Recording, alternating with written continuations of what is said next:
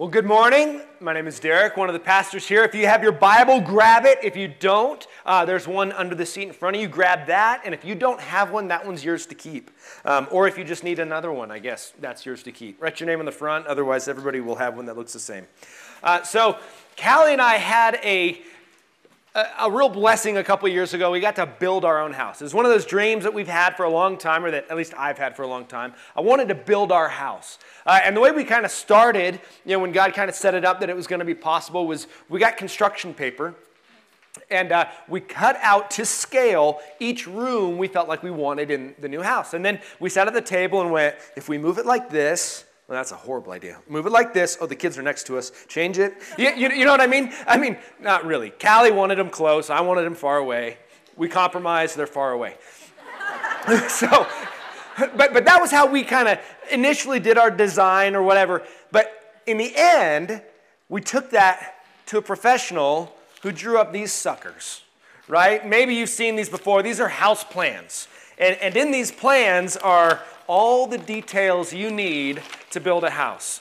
Uh, all the things that I didn't know how to do, right? The engineering, uh, the architecture, how are you going to make this thing work and that thing work? And we worked together a little bit, but I wasn't the brains behind this part of it. And when it came to actually building the house, and of course we had a lot of really good help, um, but when we got down to actually building, it was these that we followed. It wasn't our ideas, you know, hey, let's now do this or that. We actually had these plans that we had to follow step by step. And sometimes I didn't fully understand why something was the way it was. And I would call the engineer and go, do we really need that many straps? You know how much that costs?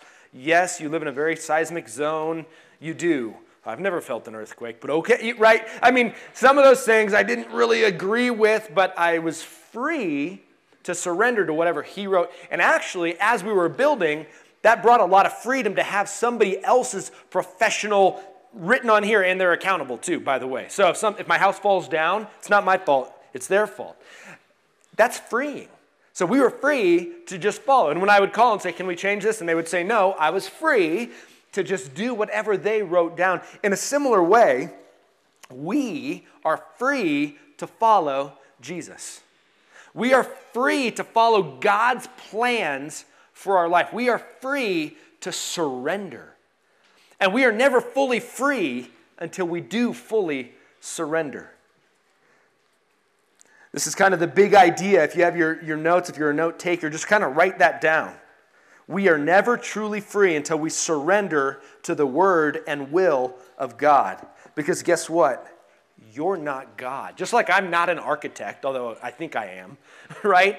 Uh, you're not God. I'm not God. And we'll make those comments sometimes. Well, I think this, or my God would be like this, or I know better, or the Bible says this, but, uh, I mean, all those things say, I'm, I'm my own God, or I have some control. Rather, we are free to not ever do that. We're free to surrender to the plans. Here, Kayla. You can have those. Thanks. Turn to Acts chapter 21. Because we're going to see an example of surrender. And that example, again, is the Apostle Paul, who was so bold in 1 Corinthians to write this Be imitators of me as I am of Christ. That's a bold statement. Parents, can you say that to your kids? Be imitators of me as I am of Christ. Hopefully, you can. Or who are those people in your life that you look at and you go, they imitate Christ. I want to be like them. Well, you see how Paul said it. He's not saying be like me so much. He's saying imitate me as I imitate Christ. The goal is to imitate Christ. And we can have examples of people that do that, and Paul is one of those. Do you realize that the goal of your life is to be conformed to the image of Christ, to be like Christ? Romans 8 29. For God knew his people in advance, and he chose them to be like his son. God saved you in order to mold you into the image of Jesus. It's called sanctification. It's a process that happens after we surrender to Jesus as Lord. Then He molds us and changes us. He reveals sin to us. Uh, he helps us get rid of that. He, he gives us things to do, and He molds us into the image of Jesus, which we will never perfectly arrive at until the end, right? Until uh, Jesus comes back or we die and go before Him and we get our new bodies. But the goal here is to be like Jesus. You know, those who belong to God because of their faith are going to be gradually changed. That's God's plan. God's plan is to change us. Remember those, uh, those bracelets, WWJD? Those are kind of cool. I mean, when I was in junior high, so that was a long time ago. Uh, but that's kind of a, what would Jesus do? If we're going to emulate Jesus, what is that going to look like in our lives? Well, here's what it looks like it looks like surrender. Uh, uh let me throw this one in real quick before we get into the passage. It doesn't mean conformity. I, have been in the environment where, where there are the religious people that say your life should conform to this picture, and it was an unbiblical, it was an unchrist-like picture. I mean, some of it was, was good things. I was really set free when, when God kind of revealed to me, I made you the way I made you on purpose, not your sin. This isn't an excuse, well, I'm just bent toward this kind of sin, so that's part of it. No, but we are unique and we can be unique and God can mold us into Jesus' image. You know, for me, I've heard it all through my life in different ways, but it all kind of boils down to this one phrase somebody said, you're just kind of rough around the edges. And that's, it's true. I'm just a little rough around the edges, and that's okay. It's not okay to be sinful, but that's kind of how God made me, and now He'll mold me there into the image of Jesus. And each of you is unique, some more unique than others in your own way. And in that uniqueness, God will make you uniquely like Christ to use for his glory. And so we're going to look at Acts 21. We're going to read pretty much this whole chapter and, and kind of talk about it as we go through, through. And we see Paul here on the home stretch. It's his last trip to Jerusalem, and he knows it. Acts 21, starting in verse 1. And when we had parted from them, we set sail we came by a straight course to Kos, and the next day to Rhodes, and from there to Patara. And having found a ship crossing to Phoenicia, we went aboard and set sail. When we had come in sight of Cyprus, leaving it on the left, we sailed to Syria and landed at Tyre. For there the ship was to unload its cargo. Who cares? All these little details. Well, Luke cares. Luke wrote the book of Acts, and I think this is kind of cool. Luke is with them. The writer of this is with Paul during this. We did this, we did. It's these details, and you can go back in history and see these were places that actually existed. You can read through Acts and see, oh, these people actually were there in the time. This just kind of adds validity to the Word of God. So, this is kind of their itinerary. Here's what's happening, and then verse 4. Now they're in Tyre, and having sought out the disciples, we stayed there for seven days and through the Spirit, they were telling Paul not to go on to Jerusalem. When our days were ended, we departed and we went on our journey. And they all, with wives and children, accompanied us until we were outside the city. And kneeling down on the beach, we prayed and said farewell to one another. Then we went on board the ship and they returned home.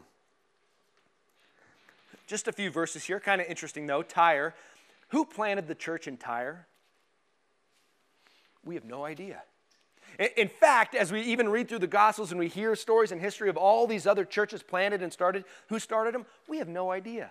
Acts gives us some little glimpses. We see Peter, then we see Paul, but most of really the growth of the kingdom came just through normal people like you and I. So, who started this church in Tyre? We don't know. We do know Paul probably did not plant it. And in fact, some would say Paul had never even been here. He didn't even know these Christians, which is kind of cool because they pass through, and what's the first thing they do? They look up the fellow believers in that city.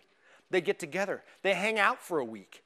And when it's time for them to go, they walk with, like the whole families, they go with them. They go to the beach and they pray together.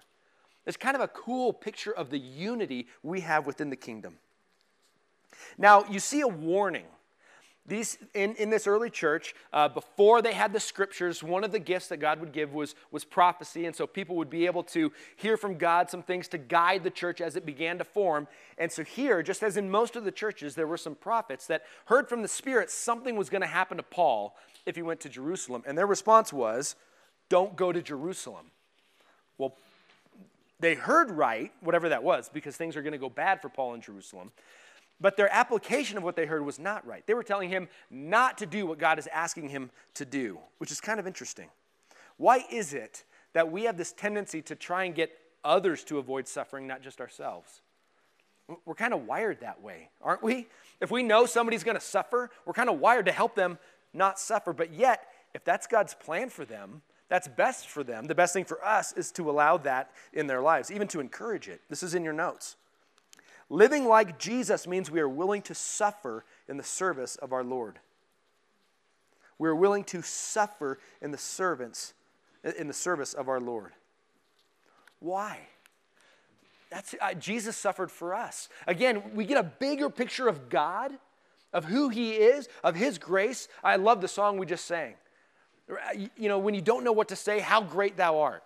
How great are you? Just, just saying it. He is great. When we see how big he is, how beautiful he is, the creator of the universe who created you, unique, loves you, died for all of us, died for our sins, and then has this eternal glory prepared for us that we'll be with because of Jesus. I mean, he's so big that just leads us to, well, then we will be like Jesus. Then I'm willing to do what Jesus did. Jesus was willing to suffer and suffer greatly. So, if we're being molded into the image of Jesus, it means we'll be okay with suffering for his glory. Now, it's been roughly maybe 40 years since Jesus ascended into heaven. We don't know exactly. Um, but in that time, this church had really exploded. It had exploded, it had grown. It started with 120 people in a room after Jesus died, rose, and ascended, and then it just took off. And here again, we see this unity that people have. Why is that so important? John 13, 35. By this, all men will know you are my disciples, your love for one another. Do you realize our greatest testimony to the truth of Jesus and the gospel is our love for one another? Not our love for the rest of the world, which we should have that too, but our love for one another, our unity. How, how well has the church done at this in general through the decades?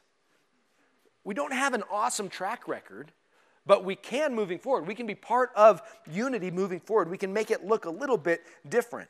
And how do we do that?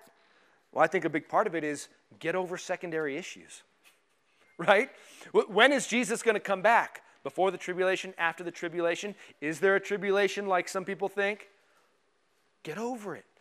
We don't know exactly. You know, uh, I've heard people say, I'm pan trib. What's that mean? It'll all pan out in the end. right?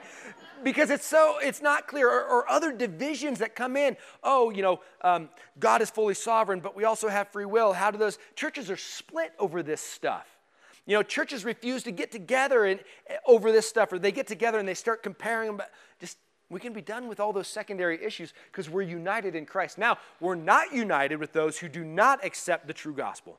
We are not united with the Mormon church, the Jehovah's Witness church. I mean, we can go kind of down the list. So we have to be honest with that. But we are united with those who confess Jesus as the Son of God, Lord, who died and rose again, and the only way to salvation. We are united with all of them, all of those. So, faithfully following Jesus means living in unity with fellow believers. Look at verse 7.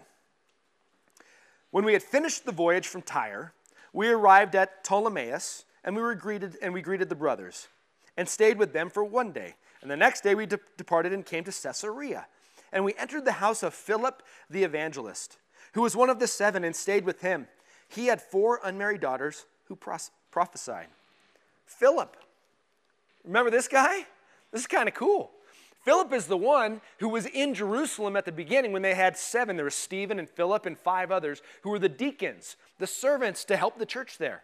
And then Stephen was stoned, and then Philip, just kind of a normal guy, ends up going up to Samaria, where a great revival out, breaks out because of his preaching. And then God calls him to go to this deserted road where he meets this eunuch going to Africa, who goes there and starts a church. Now he's in Caesarea. Does surrender mean God can maybe change what we're doing in life? obviously. Right? Philip, he went wherever God said, I want you to go there. Okie doke. Now go to Caesarea. Okie doke. What's he doing there? Maybe a pastor, servant in the church that we don't know. What we do know is he has four daughters living at home. So he knew how to surrender to Jesus because he had lived this long. but here, Philip the evangelist, they get together. And then another prophet's going to come and give Paul a message. Verse 10. While we were staying for many days, a prophet named Agabus came down from Judea. And coming to us, he took Paul's belt and he bound his own feet and hands and said, Thus says the Holy Spirit, this is how the Jews at Jerusalem will bind the man who owns this belt and deliver him into the hands of the Gentiles. When we heard this, we and the people urged him not to go up to Jerusalem. Then Paul answered them, What are you doing, weeping and breaking my heart? For I am ready not only to be imprisoned, but even to die in Jerusalem for the name of the Lord Jesus. And since he would not be persuaded, we ceased and we said, Let the will of the Lord be done. I got to tell you, every Sunday morning I spend time, I go back through my notes and I, and I pray and I scratch. And all around this, I have all kinds of scratches because these verses are really the crux of this whole passage. And they just bounce out at me this morning of what God is saying through his word right here. But look at what's happening. You know, he gets this warning. Again, I think it's interesting. Why did God see so fit to warn Paul what was coming? Paul didn't go in blind. He knew what was going to happen. He willingly went into suffering for the kingdom. And he says it right here of why he would do it. But again, what do all of his friends do? Don't go. Even Luke, Luke here is writing this. He's there, and Luke is saying, they're saying you're going to suffer if you go to Jerusalem. Please don't go to Jerusalem. And everybody else went, please don't go to Jerusalem. Please don't go to Jerusalem. What does he say? You are breaking my heart. Am I not going to serve the God? I got to go where He wants me to go. I'm willing to go. I'm even willing to die. And their response is big. What do they say at the very end? Let the will of the Lord be done. That's it. Can you say that? Just open, that kind of actually gives me chills. That's surrender. Before you know what God asks of you, can you say, Let the will of the Lord be done? Whatever that is, that's surrender. Living like Jesus means we surrender to God's will above all else. To God's will. Does this sound a little bit familiar, this little interaction? Do you remember when Jesus was with his disciples and he tells them, We're going to Jerusalem? Odd little comparison. We're going to Jerusalem and I am going to be arrested and I'm going to suffer and, and die. And what does Peter say? Bad idea, Jesus. Bad idea, Messiah, God in flesh. I have a better idea than you. No, you shouldn't suffer. There's another way. And what does Jesus do? He turns and he says, Get behind me, Satan. Am I not going to drink the cup that God has given me to drink? I'm going to do it. But guess what? Jesus wasn't looking forward to suffering. This isn't masochism, right? This isn't Christians going, I want to. I mean, Jesus the night he was betrayed, right before he went to the cross, he was weeping and sweating and begging God, let this cup pass from me. If there's another way that we can redeem mankind without me taking the sin of the world on my shoulders, can we please do that? And Jesus ended his prayer with, But not my will, but yours be done. What's Paul's answer and what's theirs? Let the will of the Lord be done. You see how our life mirrors Jesus? Jesus gave us such an example. And we could go all over Scripture looking, you know, Jesus saying, Follow me, be like me, and elsewhere, model your life after the Lord, be like Jesus. This is our life. And we can say the same thing let the will of the Lord be done. What was Paul's limit? He says, I'm ready to die. I'm ready to die. His limit was his whole life. What's your limit to following Jesus? What is it? I will follow until fill in the blank. You found your limit. Or I've heard this. I know the Bible says, but God would want me to be happy or, or whatever. And now I'm going to go against this. You, you found your limit. You found a limit to following Jesus. But here's the, the scary thing about the gospel Jesus never says, I want converts, ever. He, he never says, I just want people to believe and then go live their life however they want. Jesus said, I want disciples. A disciple is a follower. He said, I want people to give their life to follow me. And what did he say? Jesus said, if you're going to be my disciple, you should take up your cross daily and follow me. Meaning, die to yourself every day to follow me. That sounds really hard. Now, let's be honest. We're saved by faith alone in Christ alone. We're saved by belief. That's it. True belief then leads to repentance and surrender to where we follow Jesus. Do we do it at different paces sometimes? Yes. Is God patient as we don't do it perfectly? Absolutely. But the call is to discipleship. The call is to follow and be like Jesus. The call is to have no limits. God is not interested in signing off on our best made plans. God wants to make the plans that are in line with His kingdom purposes and best for us. what if I drew up my own plans and then took it to the county? I'm like, hey, stamp that. They're like, no, you're a knucklehead. That's going to fall down. And guess what? Uh, uh, some months after we moved in, we had a big old earthquake. And I'm like, I'm glad I didn't draw the plans. right? We let Jesus, we let God draw the plans of our lives. Then when life happens and that earthquake happens, guess what? We're good. We're just gonna, we can ride through it because He's the one in control. We're surrendered to Him. We've already said yes to Him before life happens in that hard way, and it will. And it will. Now it comes down to the heart. Don't, don't hear me and think I'm talking about religion. That, okay, now we have to be really good to earn anything with. That's not it at all. We live this life of following because we've already been given everything. It comes down to the heart. And where's Paul's heart? He says it in Philippians. By the way, he'll write Philippians after all of this happens and he's sent to prison in Rome. Um, or he's in prison several places for years. From one of those places, he wrote these words For me to live is Christ, and to die is gain. For me to live is Christ, and to die is gain. There's his heart. And all the context surrounding that, go ahead and read that this week.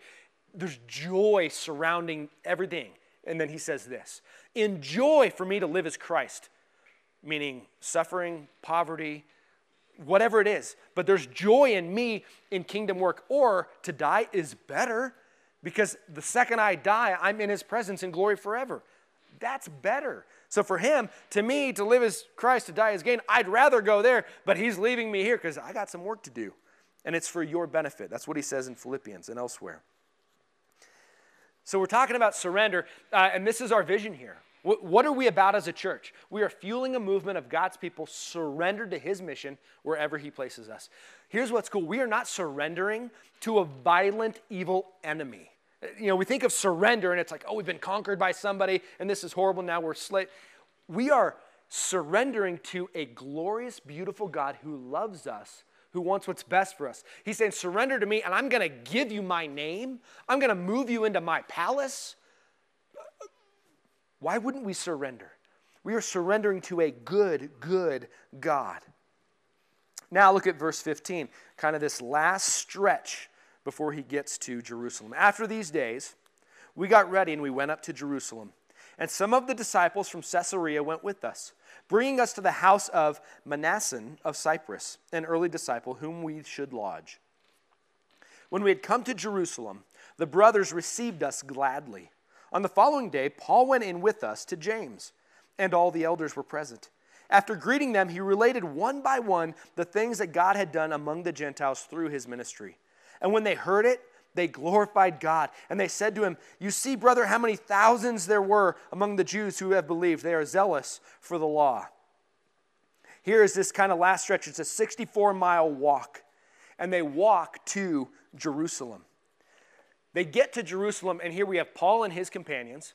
We have Philip, it looks like Philip and his companions, Gentiles. They get to Jerusalem where they meet James, Jesus' half brother, and the elders probably about 70 leaders. This is a big group. This is a diverse group. And they all get together. And what do they do when they get together? They start telling stories about what God has done. This is kind of cool. They hear Paul tell the stories of what God has done and they glorify him. You know, Paul is probably there talking about, man, when we were in Philippi, we got put in the prison, they beat us, and then they stripped us and they put us in the stocks. But at night we started singing and so uh, an angel appeared and, and unlocked the doors, and we were free to go, but we didn't leave. Check this out. Check this out.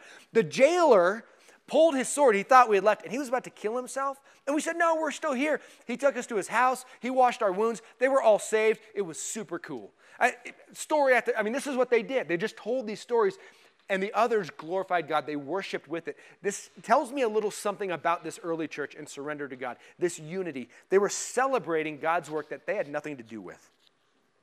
When we are surrendered in love to Jesus, we celebrate movements of God we had nothing to do with. That's kingdom. When you hear stories of what God is doing around the world, yesterday uh, the ladies had this IF conference, which was awesome. And there were some speakers talking about what God is doing around the world. Do we celebrate? Or is it just like, yeah, I really only care what's happening in, in my world? Kingdom focus. God is moving across the world. Do you realize that? The church is growing. China, growing Africa, it's growing too fast. So fast, they don't have enough leaders, enough disciplers. God is moving, and He wants to move here too. That should get us excited. You know, rather than focused on all this political junk and whatever and COVID that we have going on here, God is moving, and that should lead us to celebrate. And this moves to the next thing. And we're going to see this coming up. When we're surrendered to Jesus, we have the wisdom to know when not to argue over secondary issues for the sake of the kingdom. I already brought up that unity, but here we see this again. Look at verse 20. The second half. They said to him, You see, brother, how many thousands there are among the Jews of those who have believed. They're all zealous for the law, and they have been told about you, and that you teach the Jews who are among the Gentiles to forsake Moses, telling them not to circumcise their children or walk according to their customs. What then is to be done? They will certainly hear that you have come. Do therefore what we tell you. We have four men who are under a vow. Take these men, purify yourself along with them, pay their expenses, that you all may shave your heads. They're taking a special Jewish vow. That all will know that there is nothing to what they've been told about you, but you yourself also live in observance of the law. But as for the Gentiles who have believed, we have sent a letter with our judgment that they should abstain from that has been sacrificed to idols, and from blood, and from what has been strangled, and from sexual immorality. Then Paul took the men, and the next day he purified himself along with them, and went into the temple, giving notice when the days of purification would be fulfilled and the offering presented for each one of them. Kind of confusing. Let me just kind of sum that up. They get there, they're like, hey, a bunch of Jews are hearing stories about you, Paul, that you're saying that Jews don't have to obey the Mosaic law. Well, why don't you go and take a Nazarite vow with them and hang out so they see that that's not true? Here's the truth Jews did not have to follow the Mosaic law, they were free from it. Paul will write the book of Galatians full of why Jews no longer had to follow the Mosaic law. Does Paul point that out? No. Paul doesn't. Paul could have said here, well, we're free from the law because Jesus died and rose again. Uh, remember the veil that was torn? It, it, no, we don't have to obey. But he didn't. He had the wisdom to know they're stuck in these customs. They were raised with it. It's just the way they are. It's okay. I don't have to fix that. As long as they're not pushing that on the Gentiles, and they made clear they're not, let, let that be. Do we have that wisdom? A lot of times we kind of have our pet theology, right? And we just have to convert everybody to the secondary thing.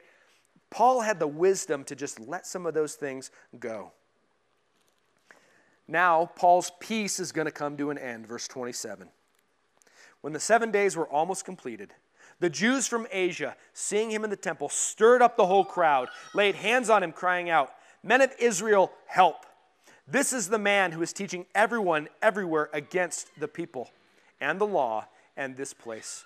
Moreover, he even brought Greeks into the temple and has defied this holy place, for they had previously seen Trophimus the Ephesian with him in the city, and they supposed that Paul had brought him into the temple. Then all the city was stirred up, and the people ran together. They seized Paul, they dragged him out of the temple. And at once the gates were shut. And as they were seeking to kill him, word came to the, tri- uh, the tribune of the cohort that all Jerusalem was in confusion. Those are the, the Romans in control there. He at once took soldiers and centurions and ran down to them. And when they saw the tribune and the soldiers, they stopped beating Paul.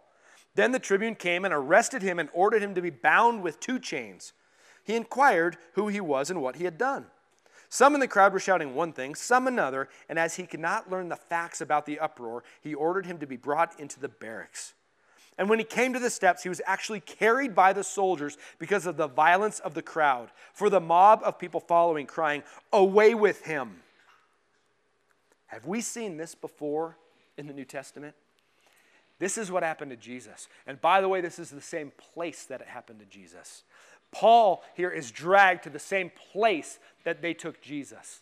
The same place that Paul dealt with Jesus is where Paul is now, or where Pilate dealt with Jesus. Paul is taking that same spot. This is all, I think, written on purpose for us to see here's what it means to follow Jesus as Lord. Here's what surrender looks like. He went where Jesus went. And here's another fact as we follow Jesus' example, it is inevitable that some people are going to hate us.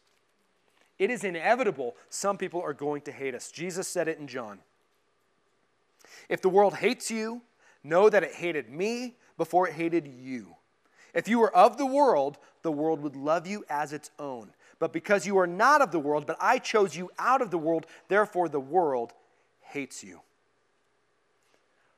We are free to surrender to God's view of us alone.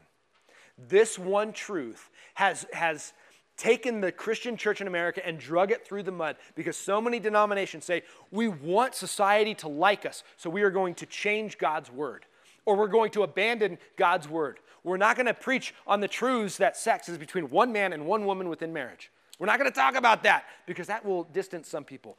We're not going to talk about sin. We're not going to talk about hell and judgment because that makes people uncomfortable and we want big churches. No, we see here it's going the gospel is uncomfortable sometimes because you know what we tell people? You're not okay. That's the, the way, where this whole message kind of begins. It begins, God is good. then it begins with, but you're not. That's not a fun message. You know, eh, we live in a society, it's like, you're fine. You're good, be you, you be you. And then we read the, the good news, and it's like, uh, you don't be you, because that's going to lead you to hell. There's a way that is right to a man, but in the end, it is the way of death. And so the good news is you're not okay, but guess what? God is fully good and Jesus died for you. You can be saved. That's the good news. But guess what? Many are going to reject that. And look at our society today. Are we okay with being hated? We have to be okay with it. We have to.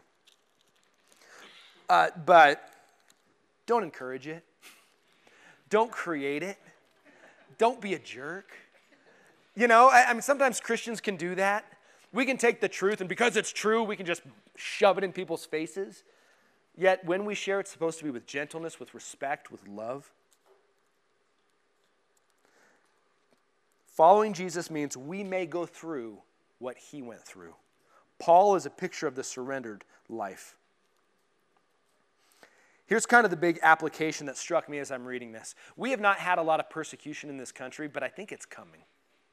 I think it's coming. And, and should we should we do our part to make the laws stay in favor of religious freedom? Yes, we should. Absolutely. We should vote, we should do those things. Whatever glorifies God. But guess what? It's, it's coming. Are we ready? You kids, are you ready? You may grow up, and if you are surrendered to Jesus, you might be put in jail for it. Absolutely. They might come in here and try and shut us down because we are con- going to continue to teach the truth. Are we okay being in prison? Are we around the world? It's happening. Who are we to think we're above it? Are we ready? Surrendering to Jesus means we're ready and we're okay. Last kind of little point we see here Paul is being drug out, right? They hate him, they want to kill him. In fact, that was their whole goal. They were going to kill him, they save him. And as they're carrying him out, he does this. Verse 37. As Paul was about to be brought into the barracks, he said to the tribune, May I say something to you? And he said, Do you know Greek? Are you not the Egyptian then who recently stirred up a revolt and led 4,000 men of the assassins out into the wilderness? They had no idea who Paul was. Paul replied, I'm a Jew from Tarsus in Cilicia, a citizen of no obscure city. I beg you, permit me to speak to the people.